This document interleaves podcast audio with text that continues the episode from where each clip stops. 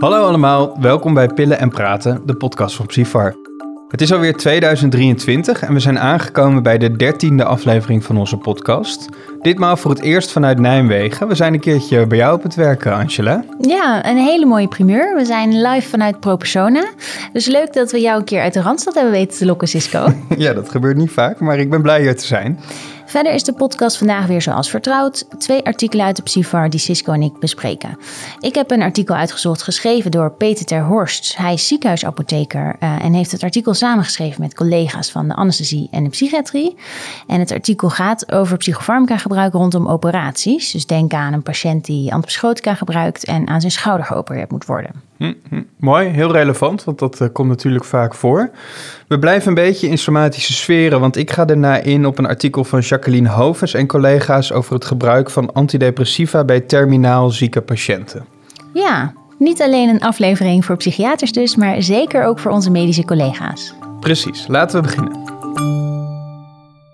Angela, jij gaat het hebben over psychofarmaca rondom operaties. Waarom heb je dit artikel uitgezocht? Ja, ik vind het een heel erg relevant onderwerp, uh, omdat de medicatie die wij psychiaters voorschrijven, die zijn vrij complex. Arne Risselada die noemde het nog in onze vorige aflevering. Toen zei hij, ja, polyfarmacie met één pil, zo omschreef hij het.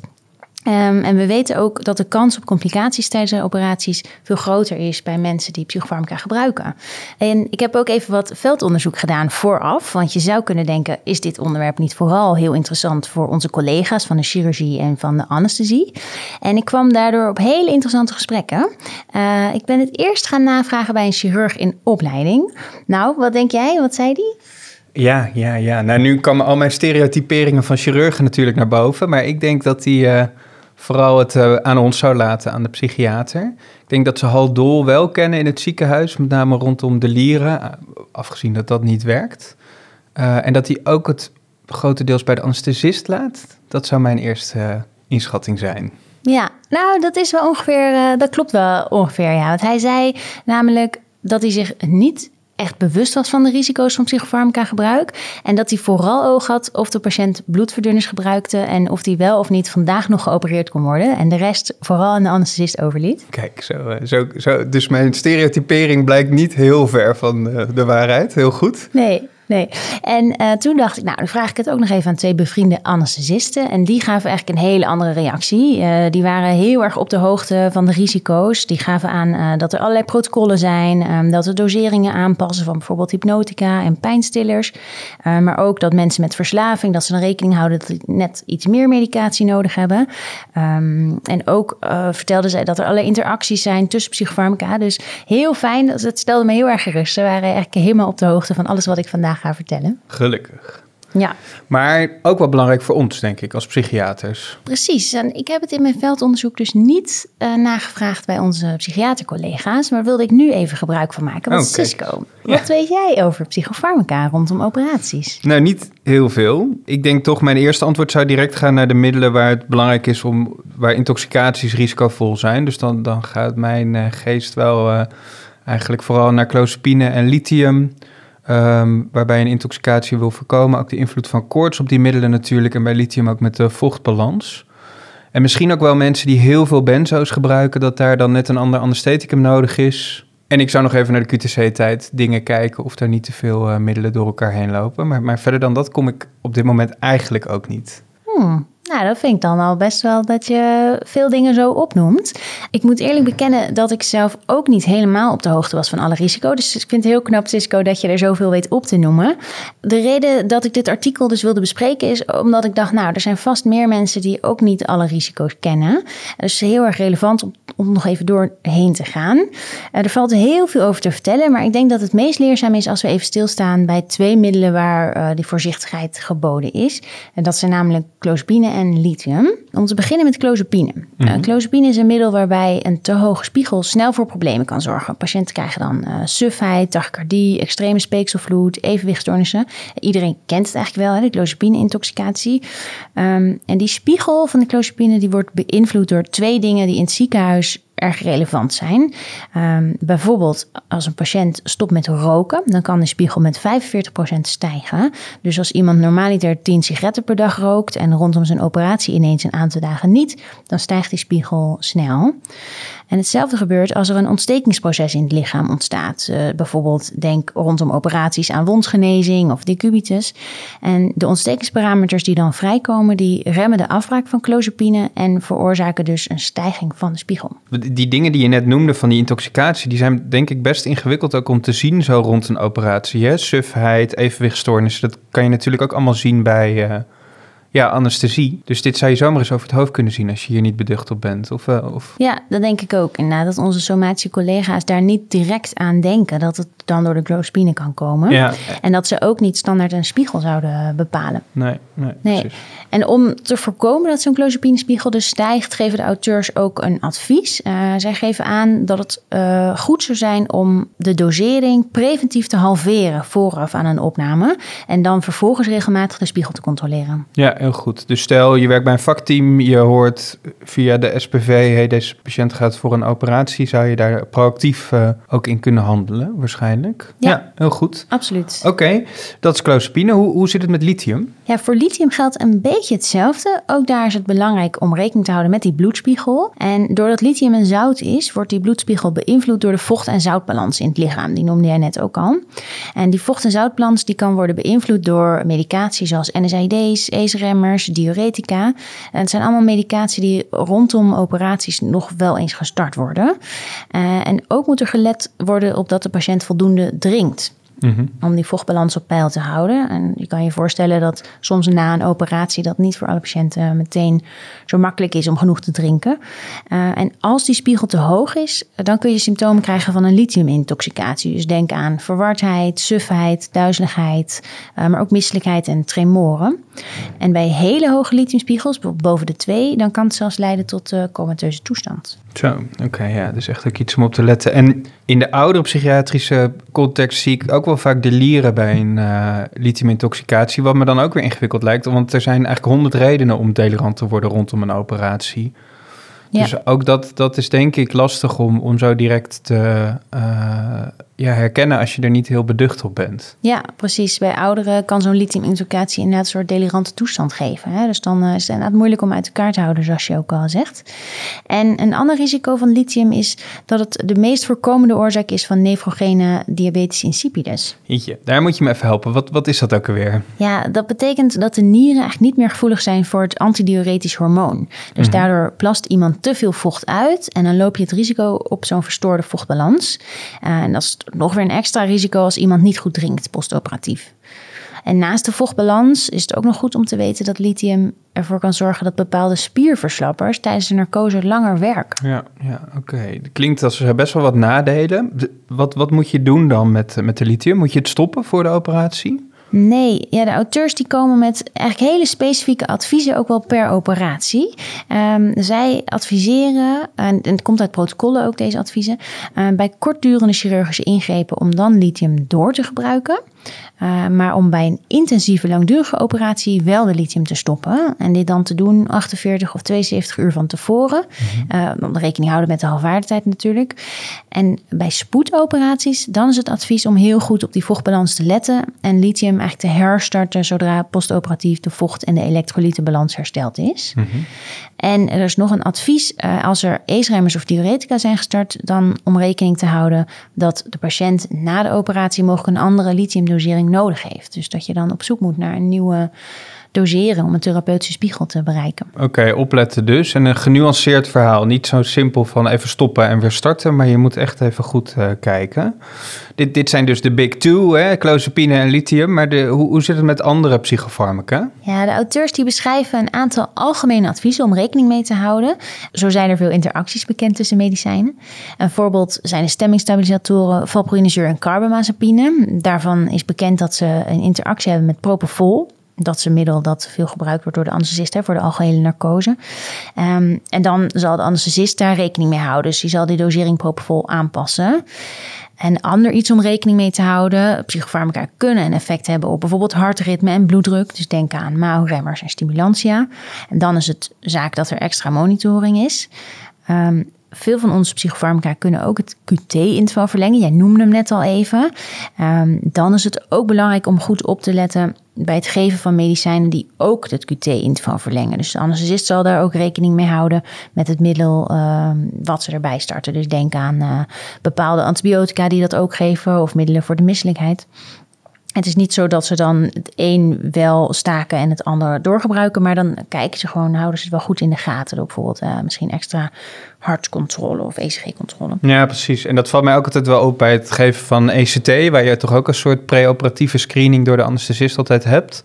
Ze kunnen alles heel goed monitoren. Dus de patiënten worden tijdens de procedure gewoon heel goed gemonitord. Dus je hoeft ook niet meteen alles te staken, maar je moet wel, denk ik, extra opletten. Ja, ja, precies. Ja. En over het algemeen um, geven de auteurs ook nog wel adviezen van moet je nou stoppen of niet. En zij beschrijven eigenlijk dat de meeste groepen, dus denk aan de antipsychotica en de antidepressiva, dat die niet gestaakt hoeven te worden vooraf aan de operatie. Nee, want dat geeft natuurlijk ook weer risico's op terugval, wat het herstel na een operatie ook weer in de weg kan zitten. Dus, dus ja, je moet er wel genuanceerd mee omgaan. Juist. En je noemde even maalremmers. Dat, ja, ik, wat ik daar altijd van onthoud is ingewikkeld en veel interacties. Die, die zijn best wel berucht eigenlijk, hè? Ja, de maalremmers is eigenlijk het derde grote middel waar je rekening mee moet houden naast clozapine en, uh, en lithium. En dat kwam ook in dat miniveldonderzoekje naar voren. Dat de anesthesist ook aangaf van ja, die MAO-remmers die remmen de afbraak van een heleboel stoffen, waaronder neurotransmitters zoals adrenaline en dopamine. En dat kan weer problemen geven wanneer uh, wij bepaalde medicatie geven tijdens een narcose. Uh, en inmiddels hè, Vroeger werd er wel gedacht dat de MAO-remmer gestopt moest worden. En inmiddels zijn ze erachter dat dat toch grote risico's voor de patiënt geeft op terugval in uh, psychiatrische stoornis. Um, dus inmiddels wordt er gedacht dat je het kan doorgebruiken tijdens de operatie. Alleen dan houdt de anesthesist daar wel echt rekening mee. Dus een bepaalde medicatie voor narcose, die geven zij uh, niet. Ja, ja, precies. Anders krijg je dat operatie geslaagd, maar patiënt weer psychotisch depressief. Dat, dat is natuurlijk ook niet een uh, gewenste uitkomst. Ja, precies inderdaad. Ja. Verhelderend. En wat, wat zou je de, de luisteraar nou tot slot uh, soort willen meegeven? Ja, wat de auteurs ook nog beschrijven is eigenlijk dat los van welke medicijnen iemand gebruikt, een operatie toch ook echt een live event is en veel impact kan hebben op, uh, op mensen en dus ook op onze patiënten. Uh, dus wij als behandelend arts moeten daarom ook rekening houden met het risico op een terugval in klachten. Bijvoorbeeld bij iemand met recidiverende depressies of een bipolaire stoornis. En dan is het ook wenselijk om vooraf aan zo'n operatie na te gaan of er aanvullende monitoring postoperatief nodig is. Uh, bijvoorbeeld je kan denken aan dat je de psychiatrische constatatieve diensten in het ziekenhuis bijvoorbeeld inschakelt voor die monitoring. Ja, ja altijd goed om even een seintje te geven van tevoren. Oké, heel helder. Dankjewel Angela.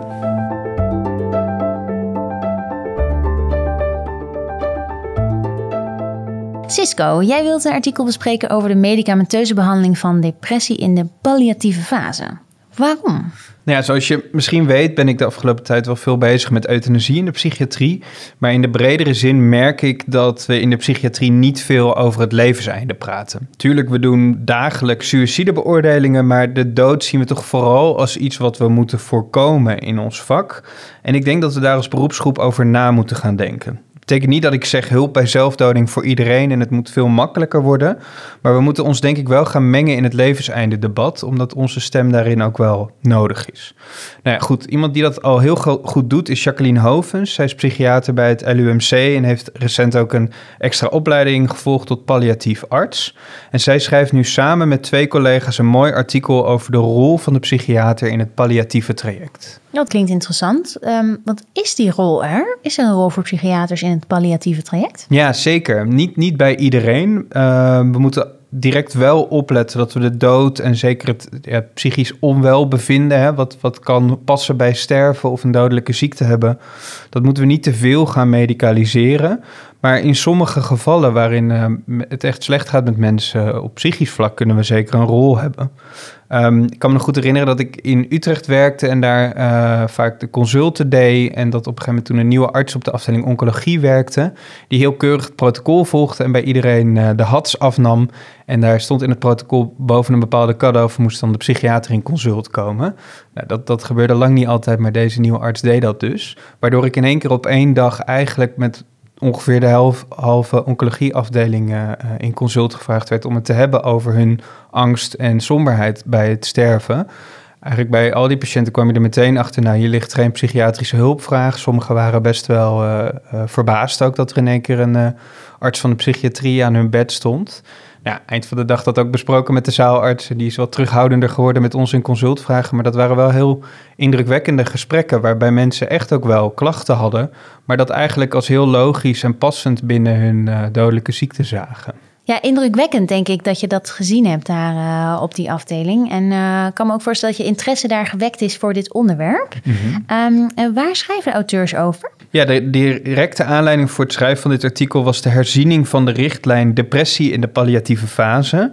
En dat is meteen ook iets om bij stil te staan. Wat, wat is eigenlijk de palliatieve fase? Angela, heb jij daar een idee bij? Ja, uh, volgens mij is de palliatieve fase het moment waarin uh, je weet dat een patiënt gaat overlijden. En eigenlijk dat stukje vanaf dat moment tot aan het overlijden. Ja, heel goed. Heel goed. Dat, dat komt heel erg in de buurt. Dus de, de, auteurs schrijven dat de start en de duur van de palliatieve fase heel sterk variabel kan zijn. Het kan dagen zijn tot jaren en het is vooral sterk afhankelijk van het onderliggend lijden. Dus bijvoorbeeld bij patiënten met de meeste vormen van kanker begint de palliatieve fase als ze ongeneeslijk zijn verklaard. Maar bij patiënten met een ongeneeslijke ziekte, hè, denk bijvoorbeeld aan ALS, dan uh, begint de palliatieve fase al bij de diagnose. Maar ook bij kwetsbaarheid en chronische aandoeningen zijn het begin en het beloop van de palliatieve fase vaak uh, onzeker. Omdat je daar niet precies weet, ja, wat kan ik nou nog doen en wanneer moet ik me gaan voorbereiden op het uh, overlijden. Iets wat vaak wordt gebruikt, waar ook wel weer kritiek op is, maar wat nog steeds wel nuttig is, is de surprise question. En die gaat als volgt.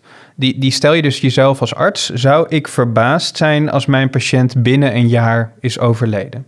En als je die vraag met nee beantwoordt, uh, dan zou je dat kunnen zeggen van nou, dan, dan bevind je je al in de palliatieve fase. Dus als je dat niet zou verbazen, en dan moet je ook palliatief gaan denken dus.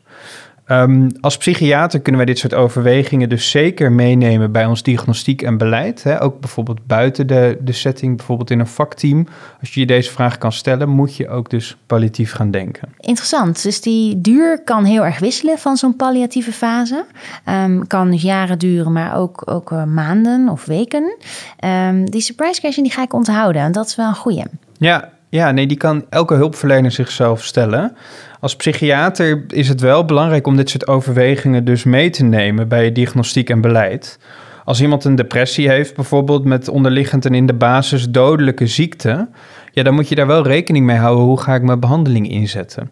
De auteurs zeggen als iemand nog het vooruitzicht heeft op jaren leven, dat het dan gewoon prima is om, het, de richtlijn depressie te volgen. Uh, maar ja, als die levensverwachting korter wordt, wordt dat toch een ander verhaal. Ja, klinkt logisch. Uh, het lijkt mij best nog wel ingewikkeld om dan zo'n onderscheid te maken hè, tussen een depressie of, of iets wat we natuurlijk vinden passen bij die uh, laatste fase. Uh, hoe, hoe, maken we dat onderscheid? Ja, lastig, zoals vaker. Um, de auteurs komen eerst met wat cijfers. Een depressieve aanpassingsstoornis komt bij 15% van de patiënten in de palliatieve fase voor. En een depressie wordt dan bij 14% beschreven.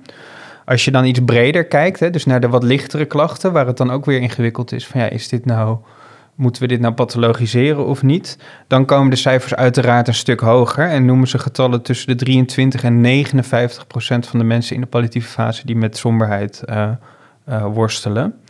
Dus 1 op de 4 tot 2 op de 3 patiënten. En dat zijn natuurlijk wel hele relevante cijfers. Ja. Um, de spreiding hangt natuurlijk ook flink samen met de onderliggende diagnose en, en hoe ernstig die is. En de auteurs benadrukken ook nogmaals wat ik net zei: dat somberheid een normale reactie kan zijn op het uh, aanstaande overlijden. Ze adviseren dan ook om niet direct te handelen, omdat het vaak bijtrekt. Um, maar als de klachten aanhouden, moet er wel zeker hulp geboden worden. Vooral wanneer het het functioneren van de patiënt eronder leidt. Of als het heel sterk uh, negatieve invloed heeft op de palliatieve behandeling. Kun je daar een voorbeeld van geven? Nou ja, de auteurs noemen dat de uh, somberheid de pijnbeleving bijvoorbeeld negatief kan beïnvloeden. Dus dat mensen gewoon veel meer pijn hebben. Bijvoorbeeld omdat iemand heel erg gefocust raakt op de pijn en daar veel over gaat piekeren. Ja, dan, dan heb je daar natuurlijk veel meer last van. In de iets bredere context zie ik zelf ook wel eens dat behandelkeuzes van patiënten sterk beïnvloed kunnen worden door pessimisme of twijfelzucht, wat, wat kan passen bij een depressie. Bijvoorbeeld als een patiënt een behandel weigert die, die eigenlijk weinig invasief is en redelijk goed wordt verdragen en nog best wel wat levensverlenging en kwaliteit van leven kan bieden, maar dan eigenlijk op basis van die depressie zegt ik, ik wil helemaal niks meer, ik, eh, ik heb hier geen zin meer in. Um, ik vind ook altijd vaak wel inzichtelijk als naasten erop wijzen dat een behandelweigering uh, vrij plotseling optreedt en helemaal niet karakteristiek is voor de persoon in kwestie. Dan, dan zijn wel momenten dat ik zelf ga nadenken van goh, zou hier misschien somberheid of een depressie kunnen spelen. Ja, nou, en ik, die hulp van die naasten heb je denk ik dan ook nodig voor dit soort uh, beslissingen. Want, want dan ontstaat er een moeilijke keuze. Hè? Want wat doe je dan als iemand zo'n behandeling weigert? Ik, ik neem aan dat dwang in zo'n laatste fase niet echt iets is wat we doen? Nee, ja, ik denk dwang toepassen bij iemand die nog maar korte leven heeft. Uh, nou, dat, dat merk je intuïtief al. Dat, dat wil je eigenlijk gewoon niet. Dus dat zal uh, iedereen zijn best voor doen om dat ten alle tijden te voorkomen. Maar ja, bijvoorbeeld wanneer iemand erg suicidaal wordt, uh, ja, kunnen dit ontzettend ingewikkelde overwegingen zijn. Maar goed, terug, terug naar het onderscheid tussen somberheid die hoort bij het sterven en, en een depressie die, die behandeld moet worden. De auteurs adviseren specifiek om naar anhedonie te kijken. Um, dit is in hun expert opinion iets wat echt onderscheidend kan zijn tussen somberheid die past bij doodgaan en een depressie omdat bijvoorbeeld het zien van kleinkinderen of kinderen of iets waar je erg van houdt, ook in een uh, palliatieve fase toch wel op zich hè, uh, even enige opluchting moet geven. Um, waar je dan vooral weer niet te veel op moet letten, zijn alle somatische symptomen die we bij depressie kennen. Dus denk bijvoorbeeld aan gewichtsverlies, slaapklachten, psychomotoren, remming, moeheid, omdat die heel vaak voorkomen bij de lichamelijke klachten en ook bijvoorbeeld het gevolg van een kankerbehandeling kunnen zijn. Dus dat, dat kan een beetje je op het verkeerde pad zetten als je dat bij de depressie gaat scharen. Ja, ja, dus dat zijn geen onderscheidende symptomen. Maar waar we dan wel op moeten letten is dus die anhedonie. Helder. Um, en wat als je dan die diagnose hebt gesteld? Dus de, je denkt dat er sprake is van een depressie. Wat doe je dan? Ja, je moet, je moet op veel borden schaken in, in, in zo'n context uh, als je de depressie behandelt. De auteurs onderscheiden verschillende pijlers. Als eerst moet je de oorzakelijke factoren identificeren en behandelen. Je moet uh, flink inzetten op psychosociale interventies. En tenslotte heb je dan ook nog enkele medicamenteuze interventies die je kan inzetten. Oké, okay, en over die medicijnen gaan we het straks nog even hebben. Maar um, wat kun je ons over die eerste pijlers vertellen? Nou ja, allereerst is dus gewoon een goede behandeling van de onderliggende ziekte... is ook bij een depressie de basis van de behandeling er zijn veel verschillende uh, oorzaken die kunnen bijdragen aan de depressie. Denk hier bijvoorbeeld aan pijn, kortademigheid, vermoeidheid die bij de ziekte past. Maar ook de behandeling kan de somberheid in de kaart spelen. Bijvoorbeeld medicatie die psychische bijwerkingen heeft. Maar ook andere dingen zoals endocrine stoornissen, elektrolytstoornissen, vitaminedeficiënties, anemie, noem maar op. Allemaal lichamelijke oorzaken waar je je gewoon rot door voelt, die dus zo'n depressie uh, erger kunnen maken. Ja, helder. Dus eigenlijk die elektrolytstoornissen, vitaminedeficiënties, dat zijn eigenlijk dingen die je, die je sowieso ook los van een depressie zou willen behandelen. Ja, dus wat de auteurs hier volgens mij vooral mee proberen te zeggen is: vergeet gewoon de somatische goede behandeling niet, ook als je een depressie uh, diagnosticeert. Ja, ja, oké.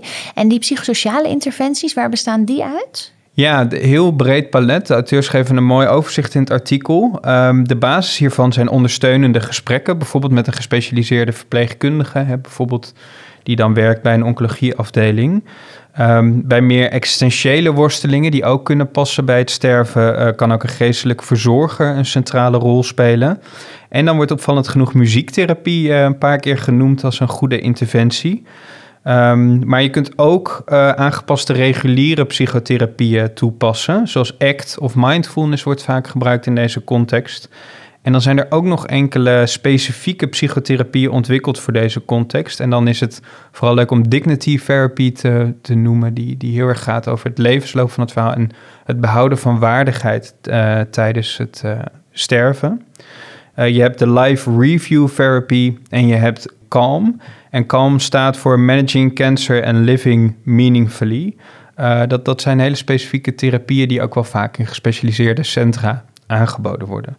Uh, volgens de auteurs zijn er geen hele duidelijke verschillen in effectiviteit op groepsniveau. Dus het uh, Dodo-Bird verdict geldt hier ook weer.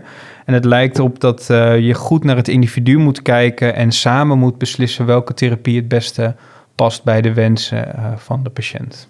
Nou ja, het klinkt wel alsof er in ieder geval een heleboel opties zijn. Uh, dat is denk ik wel heel fijn, zowel voor de naaste als voor de patiënt zelf in deze palliatieve fase, lijkt mij.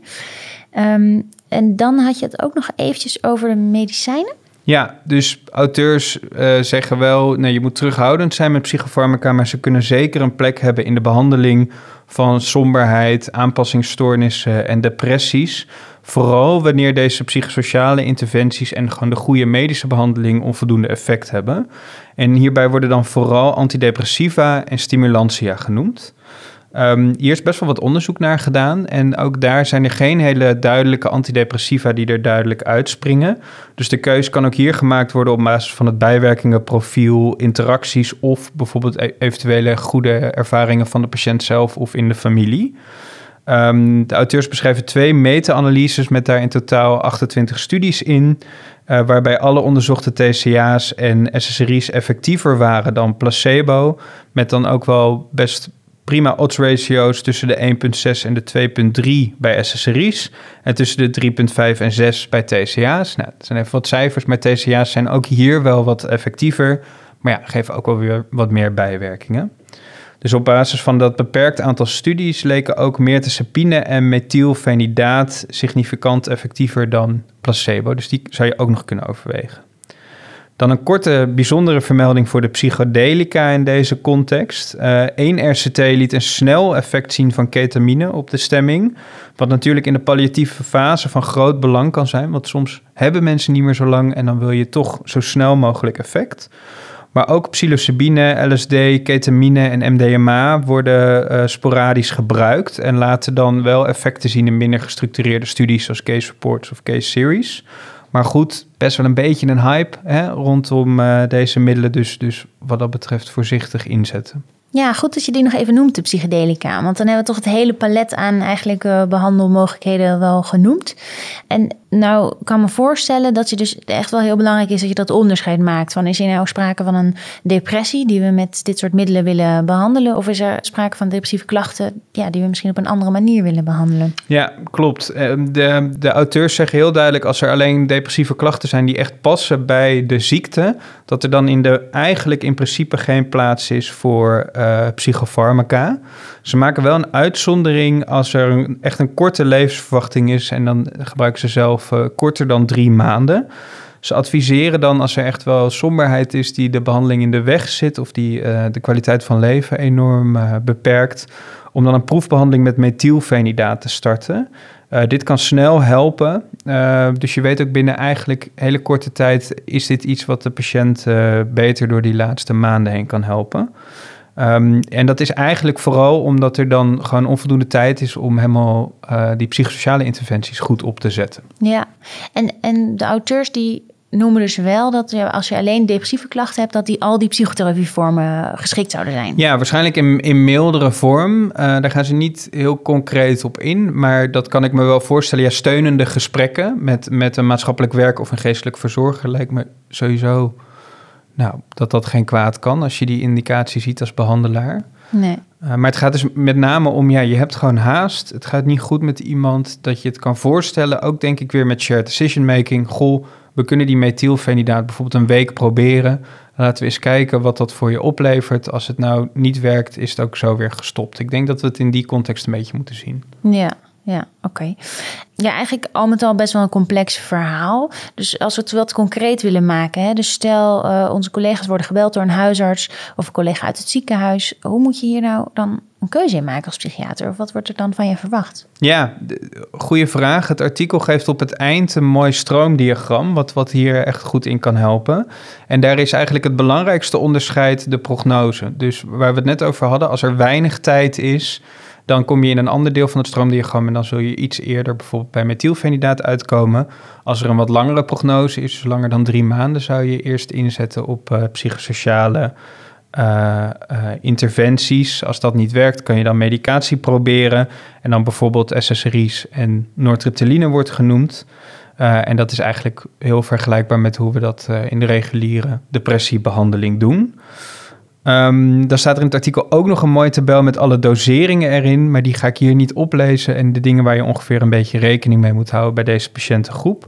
Over de linie doseer je ongeveer hetzelfde als bij andere patiënten, maar houd je uiteraard uh, rekening met eventuele onderliggende lichamelijke kwetsbaarheden. Duidelijk, dankjewel. Oké, we zijn er alweer bijna. Angela, uh, van jouw artikelen, wat zijn de belangrijkste adviezen die we mee moeten nemen? Ja, ik heb veel uh, adviezen genoemd voor onze medische collega's. Uh, maar ook voor psychiaters is het toch echt van groot belang om op de hoogte te zijn van de risico's van psychofarmaca gebruik rondom operaties. Um, zodat wij zelf ook actief contact kunnen leggen met de anesthesist of de chirurg om een plan te maken over de medicatie en de controles vooraf aan zo'n operatie.